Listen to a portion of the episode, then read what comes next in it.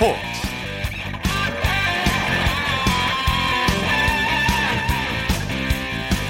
여러분 안녕하십니까 아나운서 이창진입니다 세계적인 축구 스타인 유벤투스의 호날두 선수 12년 만에 방한 경기에서 국내 팬들의 열망에도 끝내 그라운드에 나서지 않아 큰 실망감만을 남겼습니다.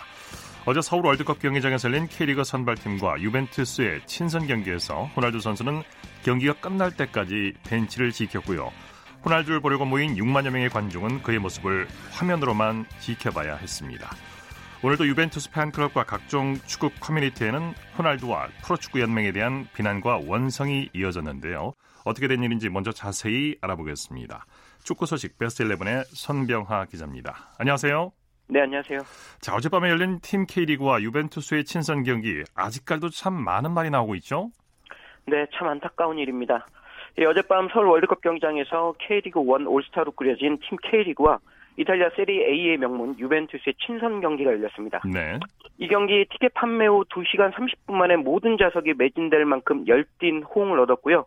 우리 축구 팬들은 명문 클럽 유벤투스 선수들, 특히 슈퍼스타죠. 크리스티아노 호날두 선수를 직접 본다는 생각에 경기 시작 시간만 기다렸습니다.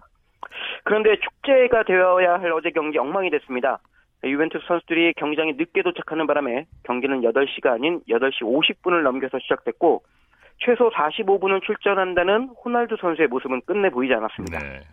신나는 한여름밤의 축구 축제를 기대했던 팬들 축제가 아닌 최악의 상황을 겪으며 크게 좌절했습니다. 예, 참 어이없는 상황들이 이어졌는데요. 하나하나 좀 따져, 따져보죠. 우선 유벤투스 선수들 왜 경기장에 늦게 왔을까요?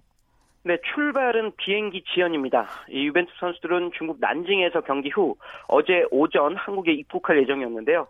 이 기상 상태 악화로 비행기 이륙이 2시간 지연되면서 한국의 도착도 2시간 늦, 늦게 됐습니다. 예. 그러다 보니 모든 일정이 다 뒤로 미뤄지게 됐고요.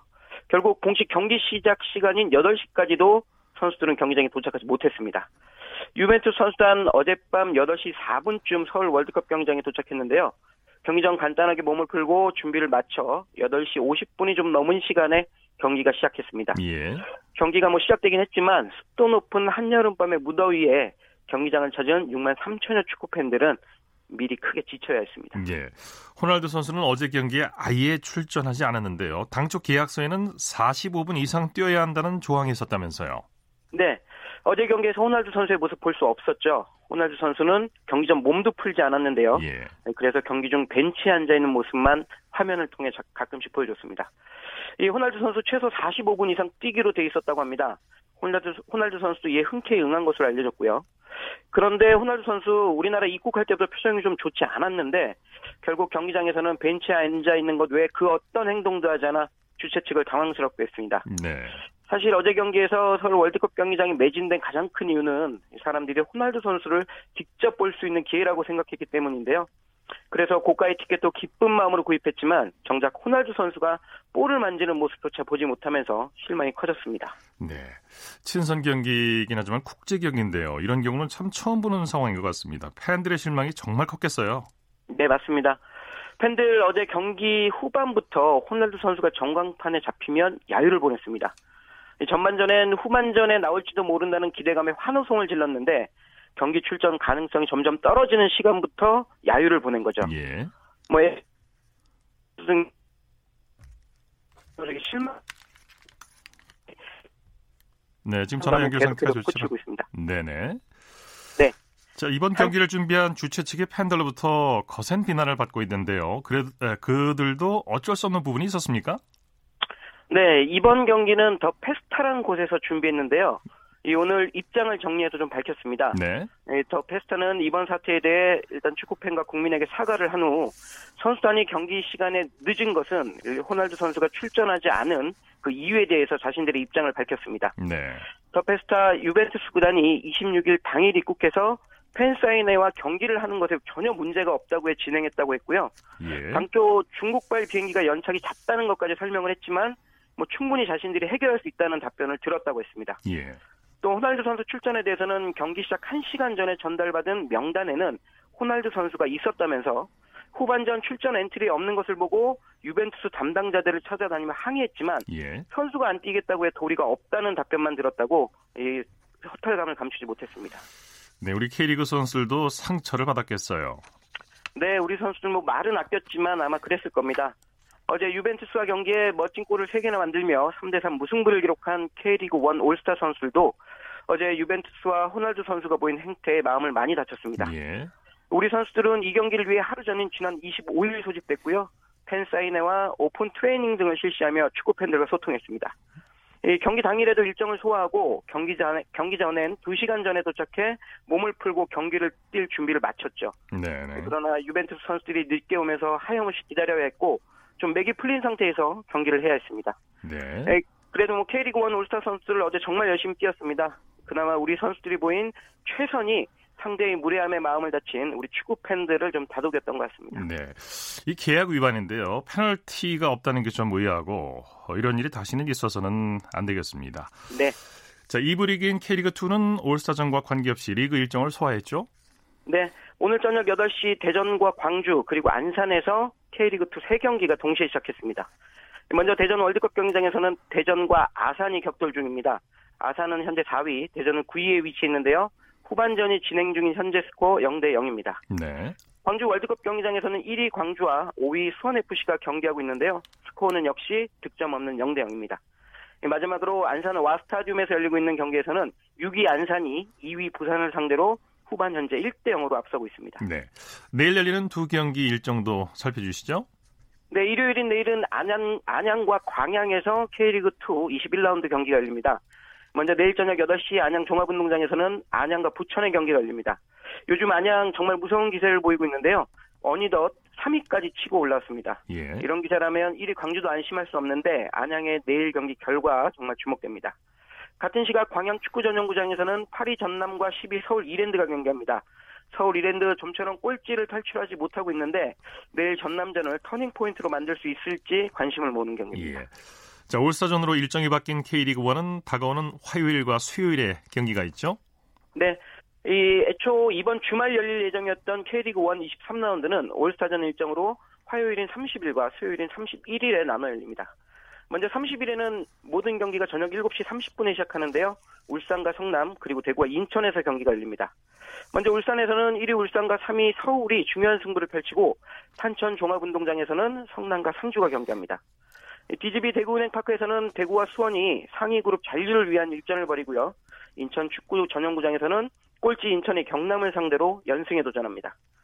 수요일인 31일엔 두 경기 열리는데요. 저녁 7시엔 전주 월드컵 경기장에서 전북과 제주의 경기가 저녁 8시 춘천 송암 스포츠타운에서는 강원과 포항이 경기합니다. 네.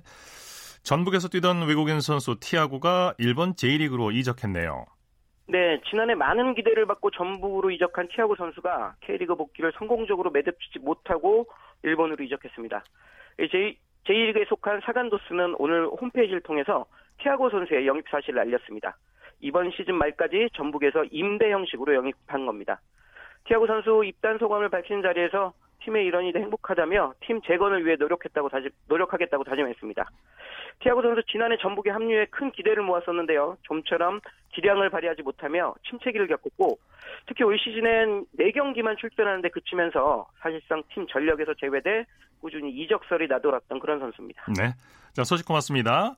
네, 고맙습니다. 축구 소식 베스트 11의 손병화 기자와 정리해드렸습니다. 전화 연결 상태가 잠시 고르지 못했습니다. 청취자 여러분의 많은 양해 부탁드립니다. 네, 이어서 한 주간의 해외 스포츠 소식 정리합니다. 월드 스포츠 중앙일보의 송지훈 기자와 함께합니다. 안녕하십니까? 네, 안녕하세요. 미국 프로풋볼 댈러스 카우보이스가 전 세계 스포츠 구단 가치 평가에서 4년 4년 연속 1위에 올랐다고 하죠? 그렇습니다. 미국의 경제 전문지죠. 포브스가 전 세계 스포츠팀 가치 평가 그 결과를 공개를 했는데요. 미식 축구팀인 댈러스 카우보이스가 50억 달러, 우리 돈 5조 9천억 원의 가치를 인정을 받았고요. 네. 전 세계 모든 종목과 모든 팀을 통틀어서 전체 1위에 올랐습니다.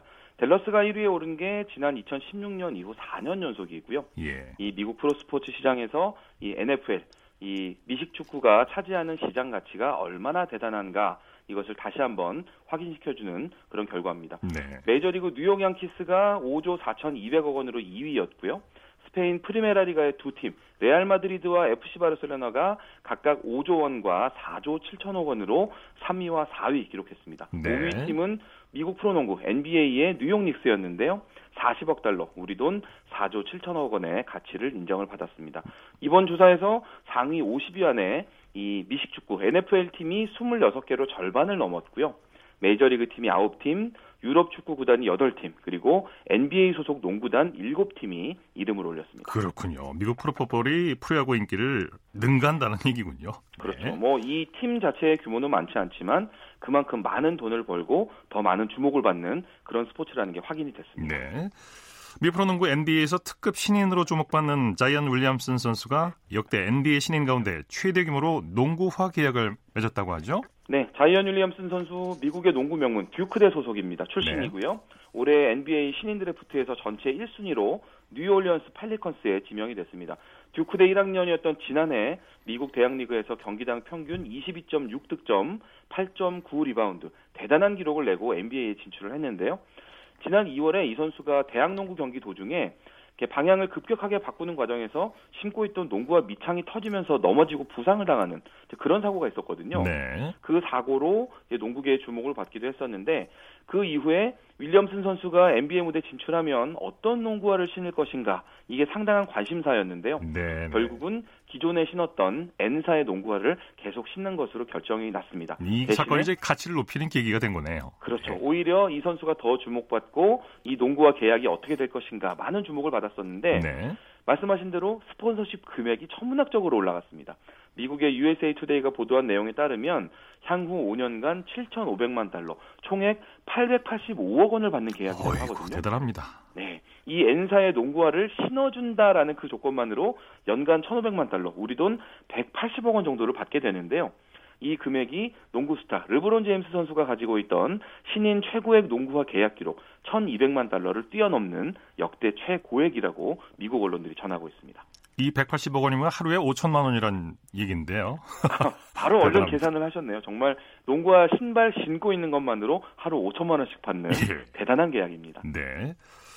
자, 미국 프로 골프 투어 PGA가 부적격 드라이버 사용 논란으로 시끄럽다고요. 네, 이 이른바 이 부적격 드라이버 논란이 지난 22일에 끝난 PGA의 메이저 대회 브리티시 오픈, 우리가 이제 디오픈이라고도 부르는 그 대회에서 이제 발생을 했는데요. 네. 이 브리티시 오픈의 주최 측인 영국 왕립 골프 협회가 대회 직전에 무작위로 30명의 선수를 선정을 해서 드라이버를 검사를 했는데 미국의 잰더 쇼플리 선수가 사용 중인 드라이버가 이 공식 대회에서 사용하기에는 부적합하다라는 그런 결론을 내리고 발표를 했습니다. 예. 참고로 이 쇼플리 선수는 지난해 이 대회 브리티시 오픈과 올해 마스터스에서 준우승을 했던 성적이 잘 나고 있던 선수였기 때문에 논란이 더 컸는데요. 네. 영국 왕립 골프협회 설명에 따르면 이 쇼플리 선수가 사용하는 드라이버 헤드를 반발력 테스트를 해봤더니 협회 규정을 살짝 초과하는 결과가 나왔다 이렇게 설명을 했습니다. 네. 예, 이 상황이 알려지면서 쇼플리 선수가 이제 그 입장을 표명을 했는데요. 동료들에게 사기꾼이라고 비난을 받는 상황이 결코 기분이 좋지 않았다 이렇게 이야기를 하면서 드라이버 검사를 통과하지 못한 선수가 나 말고도 분명히 더 있는 것으로 알고 있는데 이렇게 나만 콕 집어서 공개적으로 망신을 준 게 매우 유감이다 이렇게 좀 반발을 했습니다. 네. 여기에 대해서 이 대회에 출전하는 선수들의 드라이버 한번 전수조사해 보면 어떠냐 이런 주장도 같이 했는데요.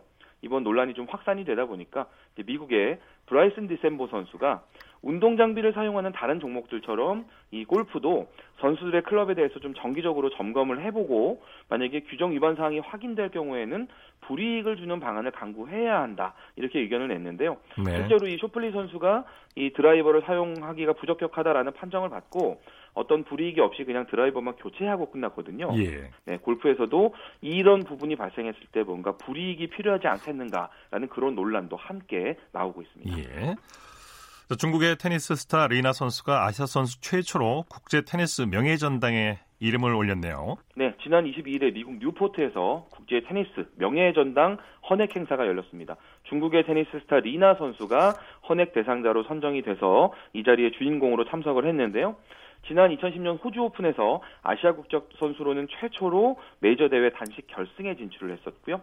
또 2011년 프랑스 오픈, 2014년 호주 오픈 여자 단식 우승을 하면서 당시에 세계 최고의 선수로 인정을 받기도 했던 그런 선수입니다. 네. 리나 선수 세계 랭킹이 지난 2014년 2월에 세계 2위까지 올라갔던 게 가장 높은 기록이었고 이런 놀라운 활약을 인정을 받아서 아시아 선수로는 최초로 명예 테니스 명예 전당에 이름을 올리는 그런 영광을 안게 됐습니다. 리나 선수 이 소감을 밝히면서 중국 테니스가 빠르게 성장하고 있어서 앞으로 한 5년에서 10년 사이에 중국 선수로 또 다른 메이저 대회 단식 우승자가 나올 것이다. 이렇게 수상 소감을 밝히기도 했고요. 네. 참고로 이날 행사에는 프랑스의 마리 피에르스 선수 그리고 러시아의 예브게니 카펠리코프 선수 한 시대를 풍미했던 테니스 스타들도 함께 명예 전당에 올랐습니다. 네. 자, 복싱계에서는 이번 주에만 선수 두 명이 잇따라 숨지는 사고가 발생하면서 큰 충격에 빠졌죠. 아르헨티나 출신의 복싱 선수 우고 산틸리안 선수는 아르헨티나에서 그리고 러시아 출신의 막심 다다셰프 선수는 미국에서 지난 20일에 각각 서로 다른 복싱 경기에 출전을 했는데 이 두 선수 모두 뇌출혈이 발생을 하면서 숨을 거두는 네. 그런 안타까운 상황이 발생을 했습니다. 다다셰프 선수는 지난 23일에 이 푸에르코리토 출신의 수브리엘 마티아스 선수와 경기를 하고 KO패를 당했는데 그 뇌출혈로 쓰러졌거든요. 네. 그러면서 결국 이제 사망을 했고요. 산틸리안 선수도 우루과이 출신의 에두아르도 아브레오 선수와 10라운드까지 경기를 하고 이 판정에서 무승부를 기록을 했는데 이 판정 결과가 발표될 때 의식을 잃고 쓰러졌습니다. 예. 그러면서 결국은 사망에 이르고 다시는 이제 일어서지 못하는 그런 결과였는데요. 이 복싱이라는 종목 자체가 아무래도 상대 신체에 충격을 주는 그런 종목이기 때문에 부상 위험은 항상 발생할 수밖에 없는데 이렇게 사망 사고가 그것도 사흘 간격으로 두 번 동시에 발생하는 게 아무래도 좀 이례적이기 때문에 복싱계도 상당히 안타까워하고 있고요. 애도의 네. 뜻을 표했습니다. 옛날 김득구 선수 생각이 나네요. 아, 네. 소식 감사합니다. 네, 고맙습니다. 월드스포츠 중앙일보의 송지훈 기자였습니다.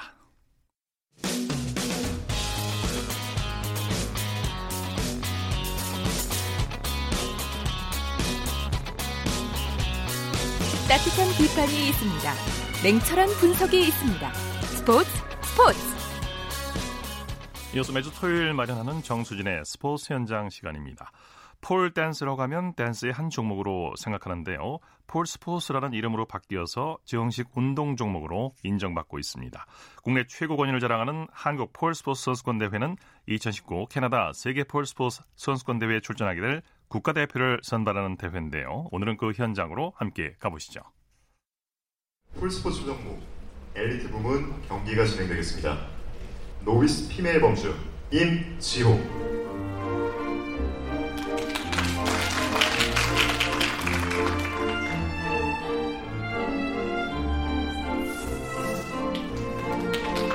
네, 흔히 폴댄스로 많이 알고 있는 종목 바로 폴스포츠인데요. 지금 2019 한국 폴스포츠 선수권 대회가 은평 문화예술회관에서 펼쳐지고 있는데 무대에서는 이 폴스포츠의 매력이 마음껏 뿜어져 나오고 있습니다. 특히 이번 대회의 엘리트 부문에서는 2019 캐나다 세계 폴스포츠 선수권 대회에 출전하게 될 국가대표 선발전도 겸하고 있기 때문에 좋은 결과를 위한 열띤 경쟁이 펼쳐지고 있는데요. 지금부터 폴스포츠의 세계로 안내합니다. 네, 안녕하세요. 저는 사단법인 한국폴스포츠협회 에서 사무국장을 맡고 있는 정주진이라고 합니다. 한국 폴스포츠 선수권 대회는 어, 한국의 국가대표 선수들을 뽑아 가지고 세계 선수권에 출전을 시키는 그런 대표 선수를 선출하는 대회이고요. 폴댄스를 2009년에 기계체조의 한 종목으로서 발전시키기 위해서 폴스포츠라고 이름을 재명명하였어요. 폴댄스는 정말 그냥 봉 위에서 하나의 예쁜 동작 같은 걸 하지만 폴스포츠는 그 동작들을 세분화시켜서 규칙과 규정을 만든 스포츠예요. 세계 폴스포츠 선수권에서 개최되고 있는 종목들은 총 4가지 종목이 있어요. 일단 첫 번째로 pole sports는 이제 규정화된 기술들을 가지고 점수를 부여하는 그런 스포츠이고요. 두 번째 종목은 artistic pole이라는 종목이 있어요. pole sports보다 조금 더 예술성에 중점을 둔 종목으로서 그렇게 크게 규칙과 규정에 얽매이지 않고 자유롭고 아름다운 선수만의 그 개성 있는 프로그램을 보여주는 종목입니다. 그리고 세 번째로 ultra pole이라는 종목이 있어요. 비보이들의 freestyle battle 같은 거를 pole 위에서 한다고 생각하시면 편하세요. 그리고 마지막 종목 aerial hoop라는 종목인데 공중에서 하는 훌라후프 그러니까 훌라후프 안에서 이제 pole처럼 기술을 하는 거죠. 오늘 이 자리는 진짜 전국 각지에서 출전한 선수들이 정말 피와 땀의 결실을 맺는 자리예요. 그렇기 때문에 정말로 좋은 스포츠로서 사랑해 주셨으면 좋겠습니다.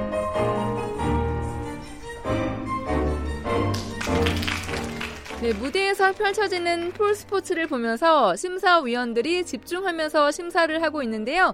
이번 대회 심사 기준은 무엇인지 그리고 심사평은 어떤지 자세하게 들어보시죠. 네, 안녕하세요. 한국 폴 스포츠 협회 협회장 김진희입니다. 여섯 분의 심사위원이 앉아 계시는데요. 이제 심사위원장 한 분 계시고 선수들이 필수 기술을 내게 돼요. 그 필수 기술에 대한 컴퍼서리 두 분이 보시게 되고 또 보너스 기술에 대한 폼을 내는데 거기 서도 보너스 보시고 이제 아트 보시고 그리고 감점 이렇게 보게 되죠. 다들 열심히 하시는데 규정에 맞게 기술이 딱딱 안 나와요. 바닥과 평행이 되어야 한다 이런 거에서 각도가 안 나오고 많이 규정이 어렵고 모든 선수분들이 많이 긴장하고 떨고 있는 것 같고요. 그리고 세계 대회를 나갈 수 있는 건 엘리트 범주에서만 나갈 수가 있어요. 그러니까 이제 1등, 2등 그리고 25점 이상이 되어야 하거든요. 1등은 혼자 만약에 한 분이 나오신다고 하면 점수가 25점이 안 돼도 나갈 수가 있고요. 1등은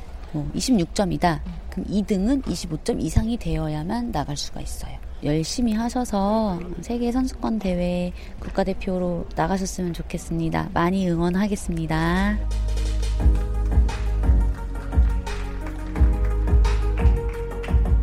네, 대회를 앞두고 마음의 준비는 물론이고 몸도 유연하게 풀면서 준비하는 선수들이 많이 있는데요. 이번 대회 참가 소감 들어보시죠. 올해 엘리트로 출전하는 이미주라고 합니다. 국가대표를 하고 싶다 이렇게 뭐 욕심이 나거나 그래서 그런 건 아니고요. 제가 한번 나오면은 다른 분들 더 포를 좀 사랑하고 열심히 하지 않을까 싶어서 앞에 무대 위에 섰고 저를 이제 심사해 주시는 심사위원분들이 또 있으시니까 많이 떨릴 것 같아요. 폴 스포츠는 몸을 쓰면서 기술을 익히기 위해서 많이 해요. 근데 그냥 운동 유산소나 이런 것보다도 이 동작을 해냈을 때 성취감, 힘이 생기면은 그 힘으로 조금 더 꺾을 수 있는 유연성을 만들 수 있는 힘이 생길 수 있게 계속 노력을 하고 있어요. 이름은 최성혁이고요. 부산에서 올라왔고 엘리트 시니어 남자 부분, 폴 스포츠 부분 나가고 있어요. 아무래도 또 대회이고 또 보니까 국가대표 선발전도 같이 겸하고 있는 대회여서 네. 참가 선수로서는 약간 욕심도 나시고 그러시지 않을까 싶거든요. 저도 이제 욕심이 나고 해서 한 이걸 준비하는데 1년 정도 준비한 것 같아요. 엄청 오래 준비를 했어요. 나이도 이제 먹었고 에, 예, 마지막이라 생각하고 한번 도전해 본다고 기술적으로는 한국에서는 그나마 잘하지 않나 싶어가지고 테크닉 쪽으로는 좀 봐주셨, 봐주셨으면 하는 마음입니다.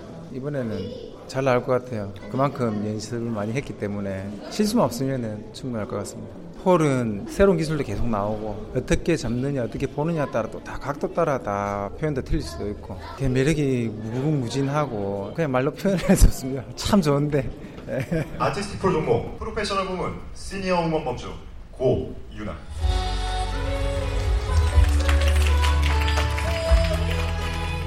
저는 artistic pole professional women에 출전한 고유나입니다. 방금 무대 마쳤는데 어우 너무 pole을 이렇게 자유자재로 잡고 예술성이 너무나 완벽한 그런 저는 무대였다고 봤거든요.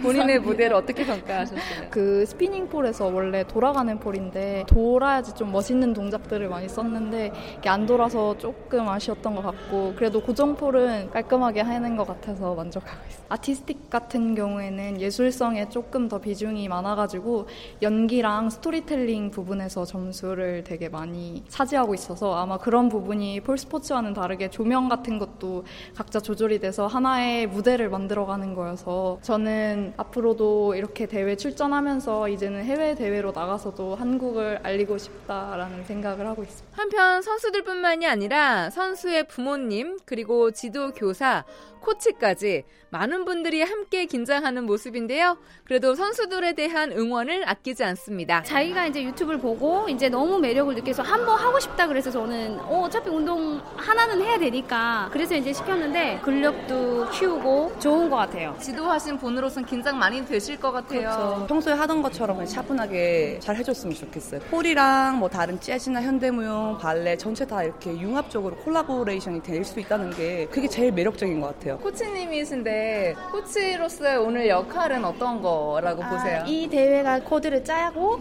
그 코드에 맞춰서 해내야 되거든요. 그러니까 코드도 얼마나 내가 잘 했는지를 평가받는 자리이기도 하고 선수의 기량이 얼마나 높은지를 지켜보는 자리이기도 하고 저희는 이제 세계 선수권을 노리고 있어가지고 그 레벨에 맞는 이제 점수를 과연 오늘 낼 수 있을 것인가 파이팅입니다. 네, 지금까지 2019 한국 폴스포츠 선수권 대회 전해드렸고요. 저는 정수진이었습니다. 쳤다 하면 홈런이고 슛 골이고 각본 없는 한편의 드라마. 그것이 바로 그것이 바로 손에 잡힌 우승 트로피. 목에 걸린 그 배달 너와 내가 하나 되는 그것이 바로 그것이 바로 그것이 바로 꿈꾸던 스포츠. 꿈꾸던 스포츠 꿈꾸던 스포츠 스포츠 세계 라이벌을 집중 조명하는 시간 스포츠 라이벌의 세계 시간입니다. 매주 토요일 한겨레 신문의 김동훈 기자와 함께합니다. 어서 오십시오. 예, 안녕하세요. 오늘도 지난주에 이어서 체조 역사상 최고의 라이벌 넬리 킴과 코마네치를 소개해 주시는 거죠? 예, 그렇습니다. 1976년 몬트리올 올림픽 그리고 1980년 모스크바 올림픽에서 두 선수가 나란히 다섯 개씩 금메달을 따냈고요. 특히 몬트리올 올림픽에서는 체조 역사상 최초의 10점 만점을 두 선수가 무려 10번이나 합작해냈습니다. 예. 올림픽 체조 역사상 최초의 10점 만점은 코마네치였죠. 예, 그렇습니다. 사실 몬트리올 올림픽 직전 한 해 전이죠. 1975년 노르웨이에서 열린 유럽 선수권에서 체조 역사상 처음으로 10점 만점을 받아가지고 예. 오- 올림픽 무대에서의 10점 만점을 좀 예고하기도 했는데요. 넬리 킴 역시 몬트리올 올림픽에서 3번이나 10점 만점을 받았지만 코마네치의 7번 그리고 최초의 기록에 좀 가려졌습니다. 예. 몬트리올 올림픽에서 넬리 킴은 코마네치와 똑같이 금메달 3개씩 따냈지만 몬트리올 올림픽 여자 체조 최고의 스타는 단연 코마네치였습니다. 네. 근데 당시 전광판이 표기할 수 있는 최고 점수가 9.99였다면서요. 예, 그렇습니다. 코마네치의 연기가 끝난 뒤에 전광판에 어 1.00 이렇게 표기가 됐는데 그래서 의아했죠. 근데 당시 전광판에 9.99까지밖에 표기할 수가 없어서 10점 만점을 이렇게 표기한 것인데요. 네네. 1976년 7월 18일 캐나다 몬트리올 올림픽 체조 경기장에서 정말 환상적인 2단 평행봉 연기를 마치고 이 막 내려온 14살 체조 선수한테 올림픽 체조 역사상 첫 만점이 이렇게 좀 표시가 됐습니다. 예. 이 코마네치는 이후에도 2단 평행봉과 평균 대회에서 6번이나 더 10점 만점을 받아냈습니다. 네, 이, 이 관중들이나 TV 보는 세계 시청자들 아마 그 만점 보고 경악을 했을 건데. 그렇습니다. 네, 짜릿한 순간이었죠. 네. 자, 그런데 이제 몬- 몬트리올 올림픽 이후에는 넬리 킴의 성적이 더 좋았다면서요. 그렇습니다. 뭐, 넬리 킴이 1978년 프랑스 스트라스부르에서 열린 세계 선수권 대회에서 어, 뜀틀, 마루운동, 단체전 이렇게 세 개의 금메달을 목에 걸었고요. 이 개인 종합에서도 또 은메달을 하나 추가를 했는데 네. 그리고 이듬해 1979년 미국 포트워스에서 열린 세계 선수권 대회에서 개인 종합까지 석권하면서 그야말로 1980년 몬, 어, 모스크바 올림픽을 앞두고 최고의 전성기를 보내게 됩니다. 예. 이 시기 코마네치의 부진이 이제 에, 경기 외적인 데 있었다면서요? 그렇습니다. 이 부모님이 이혼했고요. 또 뒤늦게 좀 심한 사춘기를 겪으면서 몸무게가 10kg이나 불어났습니다. 또이 예. 손이 감염되는 부상에 시달리기도 했는데요. 예, 예. 이러면서 코마네치가 예전 기량을 찾기는 좀 어렵지 않느냐 이런 평가가 지배적이었는데 코마네치는 1978년 프랑스 세- 세계 선수권 대회 평균 대회에서 금메달을 따내면서 이 재기의 발판을 마련했고요. 뜀틀에서는 넬리킴에 이어서 은메달, 단체전에서도 루마니아가 넬리킴이 이끌던 옛 소련에 이어서 은메달 이렇게 따냈는데 힘을 보탰습니다. 네네. 이어서 1979년 미국 포스워스 세- 세계선수권 대회에서는 옛 소련을 물리치고 조국 루마니아를 단체전 금메달로 이끌었고요. 같은 해 덴마크에서 열린 유럽 선수권 대회에서는 넬리킴의 주종목인 뜀틀 마루운동 개임 종합을 다 제치고 3관왕에 오르면서 완벽하게 재기에 성공을 했습니다. 네. 코마네치가 예전 기량을 완전히 회복하면서 1980년 모스크바 올림픽 맞대결에 시선이 모아졌죠. 그렇습니다. 당시 이제 코마네치의 나이는 만 19살이었던 데 비해서 넬리 킴은 여자 체조 선수로서는 환갑이나 다름없는 만 23살이었거든요. 네. 하지만 넬리 킴은 홈그라운드라는 또 이점이 있었습니다. 이 코마네치는 자신의 주종목 평균 대회에서 가볍, 가볍게 금메달을 따냈고요. 넬리 킴은 자신의 주종목이 마루 운동인데 여기서 넬리킴과 코마네치가 치열한 접전 끝에 똑같이 9.95를 받아요. 그러면서 네. 공동 금메달을 수상을 했고요. 네. 단체전과 개인 종합에서는 또 1승 1패가 됐는데 개인 종합에서는 코마네치 어 그리고 넬리킴이 물론 이제 은메달이었고요. 단체전에서는 어, 넬리킴의 옛 소련이 금메달을 따내면서 이 똑같이 또 금메달 두 개씩을 나눠 가지게 됩니다. 네. 이렇게 되면 두 선수의 올림픽 최종 성적은 어떻게 됩니까? 넬리 킴은 금메달 두 개와 은메달 한 개, 토마네치는 금메달 두 개와 은메달 두 개로 이제 1980년 자신들의 마지막 올림픽 무대를 화려하게 장식을 했는데요. 합치면 두 번의 올림픽에서 코마네치는 금메달 다섯 개, 은메달 세 개, 동메달 한 개. 넬리킴은 금메달 다섯 개로 똑같지만 은메달은 한 개에 그쳐서 총 메달 수에서는 코마네치가 좀 더 가져갔습니다. 네네. 넬리 킴은 모스크바 올림픽을 끝으로 은퇴를 선언했고요. 코마네치 역시 이듬해 자신의 조국 루마니아 부쿠레슈티에서 유- 유니버시아드 대회가 열렸는데 여기서 이제 4관왕에 오르면서 그리고 나서 부크레슈티 스포츠 광장에서 많은 사람들의 엄청난 환호 속에 공식 은퇴를 하게 됩니다. 자, 두 선수의 은퇴 후 삶은 어떤가요? 넬리 킴은 은퇴 후에 아버지의 나라 한국을 비롯해서 이탈리아, 벨라루스 등에서 국가대표 코치를 지냈고요. 네. 올림픽과 체조 선- 어, 세계 선수권 대회에서 체조 심사위원으로도 활약을 했습니다. 현재는 이제 벨라루스 국적인데 미국에서 주로 활동을 하고 있고요. 2014년 인천 아시안 게임을 앞두고는 한국을 방문해 가지고 손현재 선수 등 리듬 체조 선수들을 또 어, 격려하기도 했습니다. 예. 코마네치는 1989년에 미국에서 아, 루- 루마니아에서 미국으로 완전히 망명을 하고요. 96년에 미국 체조 선수 출신 버트 코너와 결혼을 해가지고 오클라호마주 노먼에서 남편과 함께 이 체조 아카데미를 운영하는데 이게 좀 사업가로도 많이 성공을 했습니다. 예. 또 자선 활동에도 앞장서고 그러면서 이제 이 여러 자선 행사를 지지하기 위해서 자신의 모국 루마니아도 좀 종종 방문하고 있습니다. 네. 두 선수 모두 체조 명예 전당에도 나란히 헌액됐죠? 그렇습니다. 체조 역사상 가장 위대한 두 영웅들답게 1993년에 코마네치가 어, 이 헌액이 됐고요. 그리고 넬리킴 역시도 1999년에 명예의 전당에 헌액이 됐습니다. 네. 자, 오늘 말씀 고맙습니다. 예, 감사합니다. 스포츠 라이브의 세계 한겨레 신문의 김동훈 기자와 함께했습니다. 이어서 프로야구 소식 살펴보겠습니다. 스포츠홀의 윤세호 기자입니다. 안녕하세요. 네, 안녕하세요. 키움이 NC를 꺾고 5연승을 거뒀네요. 네, 키움이 여름 상승세를 뭐 후반기에도 고스란히 이어가고 있습니다. 어, 고척돔에서 열린 NC와 홈 경기에서 4대 1로 승리하면서 키움이 5연승을 질주하고 있습니다. 네. 키움이 1회부터 기선제압을 했죠? 그렇습니다. 어, 오늘 NC 선발 투수가 올 시즌 정말 좋은 모습을 보여주고 있는 구창모 선수였는데요. 그런 구창모 선수를 키움이 1회부터 공략을 했습니다. 네. 어, 박병호 선수의 안타, 박동원 선수의 볼넷으로 찬스를 만들었고요. 송성문 선수의 싹쓸이 3루타로 3점을 뽑았습니다. 이어 또 이재영 선수도 적시타를 치면서 키움이 1회에만 4점 뽑으면서 완벽하게 기선제압을 했습니다. 네. 키움 선발 최원태 선수가 NC 타선을 꽁꽁 묶어버렸죠? 네, 구창모 선수와 고준환과 반대로 이제 키움 선발 투수 최원태 선수는 6이닝 동안 5개 안타 맞고 1실점하면서 어, 시즌 7승을 거뒀는데요. 양팀 선발 투수에 따라서 이제 승패도 갈린 오늘 경기였습니다. 네. 자, 삼성은 한화를 꺾고 2연승을 거뒀네요. 네, 삼성이 팽팽한 접전 끝에 하나를 꺾고 7대 6으로 승리하면서 후반기 이제 홈리스 출연 두 경기 모두 승리를 거뒀습니다. 네. 자, 어떤 선수들이 팀 승리에 기여했나요?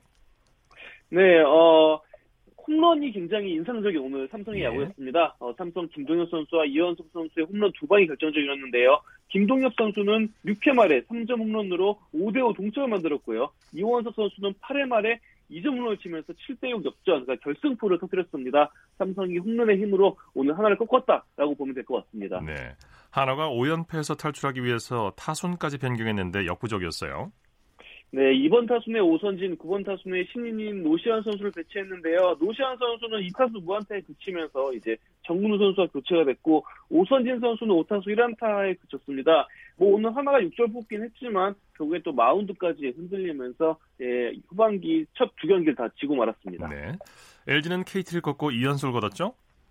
그렇습니다. 수원 KT 위즈파크에서 열린 LG와 KT 경기에서 LG가 5대 2로 KT에 승리를 했습니다. 네. 경기 내용은 어땠나요? 네, LG 에이스 투수죠. 타일러 윌슨 선수의 호투가 빛난 경기였고요. 어, 오늘 윌슨 선수가 7이닝 무실점으로 시즌 10번째 승리를 기록을 했습니다. 어, LG 타선에서는 1번 타자 이천웅 선수가 3안타를 쳤고 어, 또 김현수 선수가 2점 홈런을 터뜨렸습니다. 박용택 선수, 칼로스 페게로 선수도 multi-hit로 활약을 했습니다. 네. 잠실 경기는 비가 와서 장, 에, 중단됐다가 다시 재개가 됐는데 두산이 큰 점수차로 이겼네요. 그렇습니다. 잠실구장에서 열린 두산과 기아의 경기는 두산이 12대 1로 완승을 거뒀습니다. 네. 비록 그 경기 이름이 완전히 바뀌었죠. 그렇습니다. 3회 5천 중단이 되면서 어, 대형 방수포까지 나오면서 한 20분이 넘게 경기가 중단했다가 다시 재개가 됐는데요. 이후에 두산 타선이 폭발을 했습니다. 어, 반면 기아 선발 투수인 제이콥 터너 선수는 5천으로 경기가 중단된 이후에 어, 무너지기 시작했는데요. 터너 선수는 결국 3과 3분의 1이닝 8실점으로 무너졌습니다. 네. 두산 김재호 선수가 대기록을 세웠네요. 그렇습니다. 김재호 선수가 오늘 그 이제 3회 말 시작점을 찍었는데요. 선호타자 안타로 어, 두산 팀 통산 어 4만 8천 안타를 기록을 했습니다. 어, 이후에 또 이제 뭐 두산 타자들이 활발하게 공격을 하면서 오늘 두산이 무려 17개의 안타를 쳤고요. 어, 그러면서 대승을 거둘 수 있었습니다. 네. SK가 롯데를 상대로 선두 굳히기에 나서는데 결과 어떻게 됐나요? 네, 사직구장에서 열린 SK와 롯데와의 경기에서 어, 지금 경기가 진행 중인데요. SK가 승리하는 흐름입니다. 4대 0으로 SK가 앞서고 있습니다. 9회 말이 진행 중입니다. 9회 말입니다. 아, 9회 말이군요. 자, 경기 내용 네. 살펴보죠. 네, SK 선발 투수 헤네소사 선수가 6이닝 무실점으로 활약을 했습니다. 어, 지금 선발승을 눈앞에 두고 있는데요. 그리고 SK 타선에서는 최정 선수가 3안타 2타점으로 공격을 이끌었습니다. 네, 롯데 선발 레일리 선수 후반기에도 불운이 계속되는 것 같아요. 네, 롯데 선발 투수 브룩스 레일리 선수가 6이닝 3실점으로 뭐 나름 자기 역할은 다 했는데 지금 뭐 패, 패전 위기에 처해 있습니다. 네. 올 시즌 레일리 선수가 21번 등판했는데 14번을 quality start 그러니까 6이닝 3실점, 6이닝 이상 3실점 이하를 했는데도 불구하고 지금 5승밖에 거두지 못했어요. 네. 어, 타선 지원을 유난히 받지 못하는 레일리 선수입니다. 네. 자, 코리안 메이저리그 소식 살펴보죠. 류현진 선수가 원정 경기에서 잘 던졌는데 12승 달성에 실패하고 말았네요. 네, 오늘 미국 수도인 워싱턴 DC에서 워싱턴 내셔널스와 원정 경기에 류현진 선수가 선발 등판을 했는데요. 6과 3분의 2이닝 1실점으로 호투를 했습니다. 하지만 1대1 동점 상황에서 마운드를 내려오면서 예. 어, 12승에는 실패를 했습니다. 네, 평균 자책점 1점대를 유지하고 있죠. 네, 오늘 그래도 1점밖에 내주지 않으면서 평균 자책점을 1.76에서 1.74로 내렸습니다. 어, 네. 여전히 메이저리그 유일의 1점대 평균 자책점을 유지하면서 사이영상 레이스에서도 순항을 하고 있습니다. 네. 자, 류현진 선수가 과연 평균 자책점 1점대로 시즌을 마감할 수 있을까요? 아, 다음 경기가 가장 큰 1점대 유지의 고비가 아닐까 싶습니다. 네. 어, 이대로라면 류현진 선수가 8월 1일 콜로라도와의 원정 경기에 선발 등판을 하는데요. 어, 콜로라도 홈구장 쿠어스필드에 다시 오르게 됩니다. 류현진 선수가 지난달 29일 쿠어스필드에서 4이닝 7실점으로 무너졌거든요. 어, 쿠어스필드 징크스를 깨트리냐에 따라서 1점대 방어율 유지 그리고 사이영상 수상 가능성이 결정이 될 것 같습니다. 네. LA 다저스의 로버츠 감독이 류현진 선수에 대해서 극찬을 아끼지 않고 있죠. 그렇습니다. 사실 류현진 선수 오늘도 그렇게 컨디션이 완벽하다라고 보기엔 조금 음, 애매한 그런 사- 모습이었습니다. 예. 어, 지난 경기에 이어서 좀 변화구의 감각이 떨어져 보인다라는 게 류- 어, 로버트 감독의 평가였는데요. 그럼에도 불구하고 최고 투수들은 컨디션이 컨디션이 안 좋아도 최고의 경기를 한다 이렇게 얘기를 했고요. 네. 어, 류현진 선수가 또 얼마나 좋은 투수인지 컨디션이 안 좋음에도 불구하고 1점만 내주는 모습에서 보일 수 있었다라고 또 칭찬을 했습니다. 네. 자, 소식 고맙습니다. 네, 감사합니다. 야구 소식 스포츠홀의 윤세호 기자였습니다. 스포츠 단신 전해드립니다. 세계 여자골프 네 번째 메이저 대회인 에비앙 챔피언십 2라운드에서 이미향 선수가 단독 선두에 올랐습니다. 이미향 선수는 프랑스 에비앙 레뱅의 에비앙 리조트 골프클럽에서 열린 대회 2라운드에서 이글 1개와 버디 4개, 더블보기 1개를 묶고 4언더파 67타로 공동 2위 선수를 한타 차로 따돌리고 단독 선두로 대회 반환점을 돌았습니다. 스포츠 스포츠 오늘 준비한 소식은 여기까지고요. 내일도 풍성한 스포츠 소식으로 찾아뵙겠습니다. 함께해 주신 여러분 고맙습니다. 지금까지 아나운서 이창진이었습니다. 스포츠 스포츠